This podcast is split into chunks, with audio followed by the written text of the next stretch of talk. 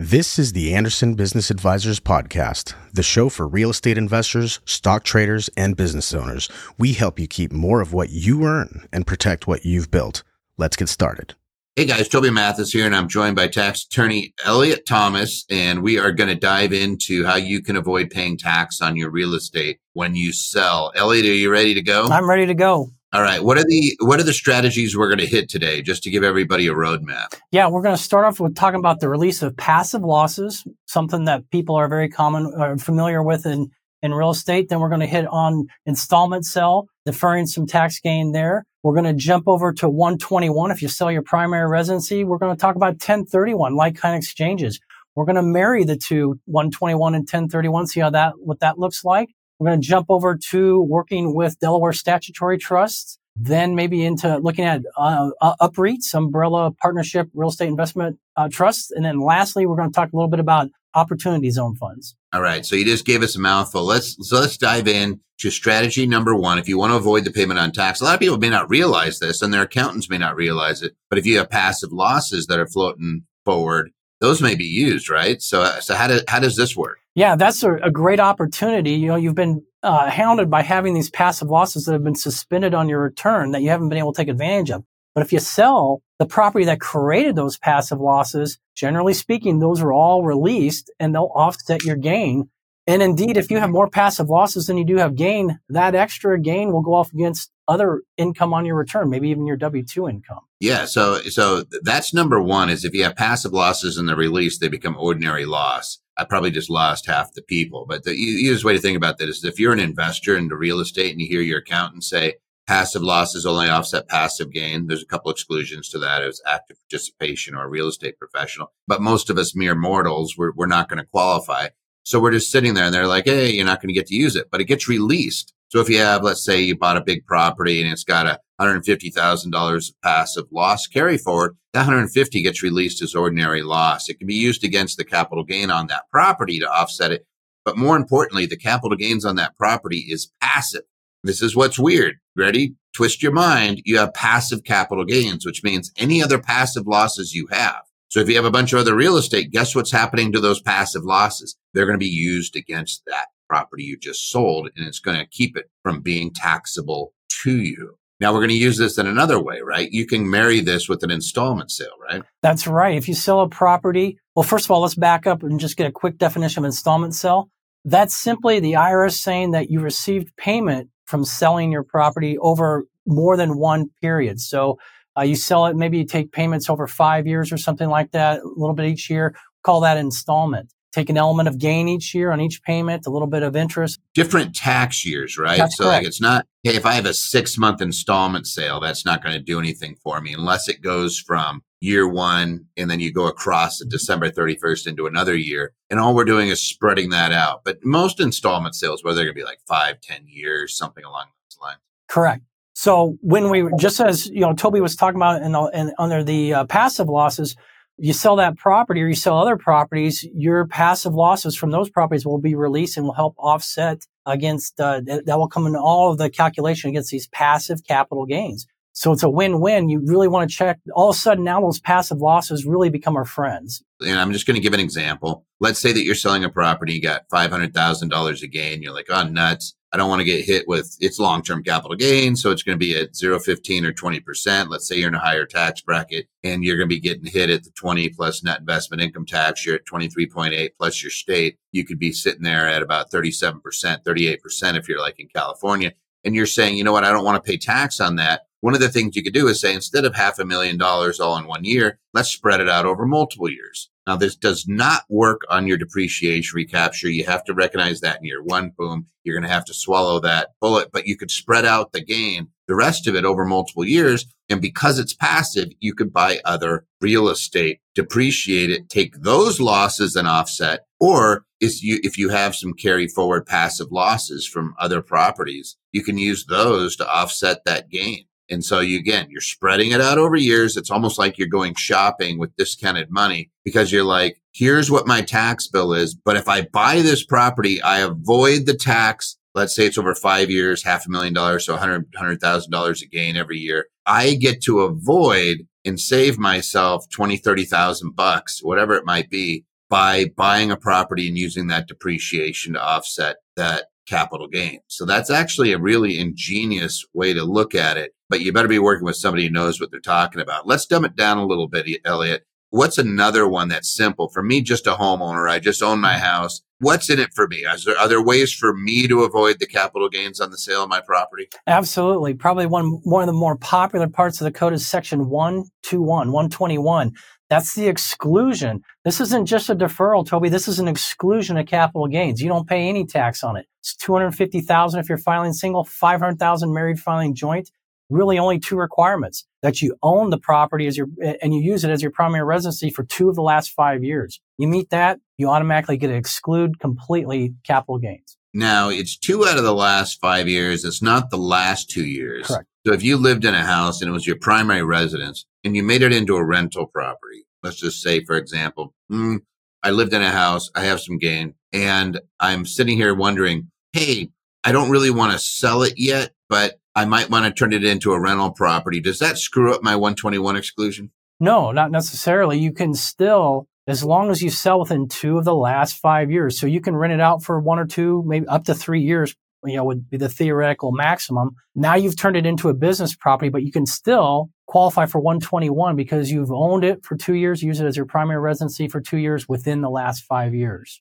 Okay. Now, what if I had a rental property and I converted it into my primary residence? Do I have any issues there? So I had it for a rental property, let's say for five years, mm-hmm. then I turned it into my primary residence. If I live in it for two years, does that automatically mean I don't have to, I can use my, my 121 exclusion? Well, you're still going to use the 121 as long as you meet that two of the last five years. However, we call that non-conforming time when you were renting it out. So we go back and it's a, it's a, uh, it's a fraction. Total number of years divided into the number of years that was rented out. You get a fraction and that's, uh, we take that fraction times the exclusion to 250,000 or 500,000 married filing joint. And that, that will show us how much of the exclusion you cannot take. So you'll only get to use the percentage, if you will, of the exclusion representative of the years that you did use it as a primary residence. All right. So now I'm Joe mm-hmm. taxpayer and I'm just like, hey, you know what? I just lived in my house and I'm going to convert it. What about those folks that bought a house like in on the West Coast and they paid three hundred thousand dollars for it, and now it's worth one point five million or some some silly number, and they're selling it, and they're like, "How do I avoid capital gains? Like the one twenty one is not going to get it done. Let's say they're married, they have a half a million dollar capital gain exclusion, but under that example there, like there's another there's another seven hundred thousand dollars a gain on top of it. What's a strategy for those folks? So there we can use both. We can use the 121 if you turned it into a rental for a little bit. Uh, now you're showing it as a business use. You'd have to move out, but you rent it out. Now you can use the exclusion or the like kind of exchange deferment, I should say, under section 1031. It's now a business property, but you still have two of the last five years, so you can use your 121. Uh, here you're going to mm-hmm. exchange it for another property that you would use typically in business or rental or something of that nature. And uh, like kind of exchanges basically means they take the basis of the property that you gave up. We call it the relinquished property. You roll that over into these properties that you pick up, the replacement properties. Government allows us to defer that gain. Okay. So a 1031 exchange is a fancy way of saying I sold some real estate and I bought more, but it requires that it be investment property. So do I have to choose between, let's say it was, I had a house, I lived in it, I turned it into a rental. Do I lose my 121 exclusion if I turn it into a rental? And then let's say that I sell it two years later. So I, I lived in it two of the last five years. Mm-hmm. So I meet that requirement. Can I still use my 121 exclusion, but use this like kind exchange where I buy more real estate? Can I do that? Yes. You're going to use the exclusion to wipe out gain. That's going to be the first part of the calculation. You're not going to be able to use it against any depreciation recapture, but you'll be able to wipe out gain on that. Now, once that calculation's done, depending on the numbers, the rest of it will go into the 1031 calculation for deferment. All right. So uh, 1031, let's just knock a couple things out of the way there. Has to be investment property, but can I go from, let's say it's a single family house. Can I buy commercial property or land or storage? Could I buy two duplexes? Could I buy three single families out of it? Or, or do I just have to go one to one? No, you can get multiple properties. If you had single family, you can still get into commercial. Really, the only requirement is real estate. It just has to be real estate. It could even be land. Right? Yes. So here I am, and I'm I'm looking at this, going, all right, uh, I'll, I'll interpret what Eliot just says. I have a, a house that I bought for three hundred thousand. It's now worth one point five. I lived in it two of the last five years. Two years ago, I moved out and I made it into a rental. What this means is that I can use my $500,000 exclusion. Let's say I'm married. So all of a sudden my basis of the new property I buy is going to be 800,000. And then I could 1031 it into more real estate. So let's say that I buy two properties, each worth 750,000. Boom. I pay zero tax. Is that how we just worked it? Plus my basis stepped up in those properties to that 800,000 or $400,000 amongst those two properties. Yep, exactly right. And you just grew your rental portfolio. Yeah, absolutely. So that's why people love the 1031. Coincidentally, getting out of that 1031, most people would say all you got to do is die, right? You step up in basis once you die. But what if I am just sick and tired of managing rental properties and I say, you know what? This is for the birds. I want to be able to enjoy my retirement. What's an option for somebody like that who's been doing 1031 exchanges their whole life and now they don't want to sell and get a taxable event. Is there a way for them to get out of that 1031 exchange by doing something else? There is. Uh, we have enter the Delaware Statutory Trust, DST often referred to. It will allow you to take in a 1031, the government will look at that as in exchange for real estate. So in other words, we do the 1031, we sold our property. Uh, that's the relinquished property. Now, instead of picking up other properties that we have to manage, you can just get an interest in a Delaware statutory trust. You don't have to manage anymore. You just collect the checks. Now, a Delaware statutory trust sounds like it's like a fund that holds real estate, mm-hmm. but the IRS has touched it with its magic wand and said, this is the same as owning the real estate. So you can 1031 into a DST, but that sounds kind of illiquid. Am I missing that, or is it pretty tough to get out of a DST? Well, I think traditionally it has that it has that stigmatism to it that you can't get out that well. Uh, there are other options though, so you've been able to defer your gain by getting into the DST, but you might some of these DSTs are able to move over. You can exchange it to an interest of something called an UPREIT umbrella. Yeah, tell me about that. What's an UPREIT? Yeah, umbrella partnership real estate investment trust. That's a different type of vehicle. Lots of properties in it, much, much uh, broader portfolio than what you typically see in a DST. So you tax free typically will move from your DST into ownership of an UPREIT. Same idea. You're not managing anything anymore. If people are handling it for you, uh, but the thing about an UPREIT is typically they are part of a structure that has free trading stock through its its general partner. What that all means to you, much easier to uh, to sell those and things like that. It's just a broader category of different types of uh, real estate uh, products in there and more freely trading. Now, the holy grail is still you hold these things until you die, and then they step up in basis. And yeah. what that means is the the fair market value as the data you're passing is what that value is, is what that basis is on that property for your heirs. So if they sell the property or they sell the UPREIT or they sell the DST or they sell the real estate after you die, they're probably not paying any tax. This is still just like that's our end goal. But if you need to get cash and you want to get out of the real estate, the UPREIT's actually a nice tool because you could just sell individual securities under that hmm. situation and you're just selling it out on the free market and you're you know hey i need 50 grand instead of having to sell the whole piece of real estate you could just sell that much and recognize whatever portion of the gain is attributed to that piece right? Correct. All right. Now i've heard a lot about qualify, uh, these uh, qualified opportunity mm-hmm. zones and these qualified opportunity zone funds. Do they have a place in this mix when it comes to real estate they can. Maybe not as attractive as they were when they first came out because of changes, or not changes, but the tax code has progressed times uh, past a, a, a time period where you got some of the benefits. But still, if you have capital gains now, generally speaking, within 180 days, you can invest them into a qualified opportunity zone fund. The fund goes out there and buys uh, land or what have you in these areas that have been designated as such. And uh, you may have, you know, depending on if you're if it's barren land and you're making improvement, or if you already got a house or a building that's there, you may have some additional qualifications within about 30 months. You have to add more to it. It could be from your capital gains. Double the value, right? Yeah, exactly right. The value of the improvement, not of the entire land. Exactly. So you buy a big chunk of land with a little structure on, as long as you double the value of the structure, you're going to meet the requirement. The key here is that the deferment, and this is just a deferment, only goes until the latest December of 2026. At which times you at time you will have to pay the capital gains on that deferred. Boom. Yeah. You're going to have However, a taxable.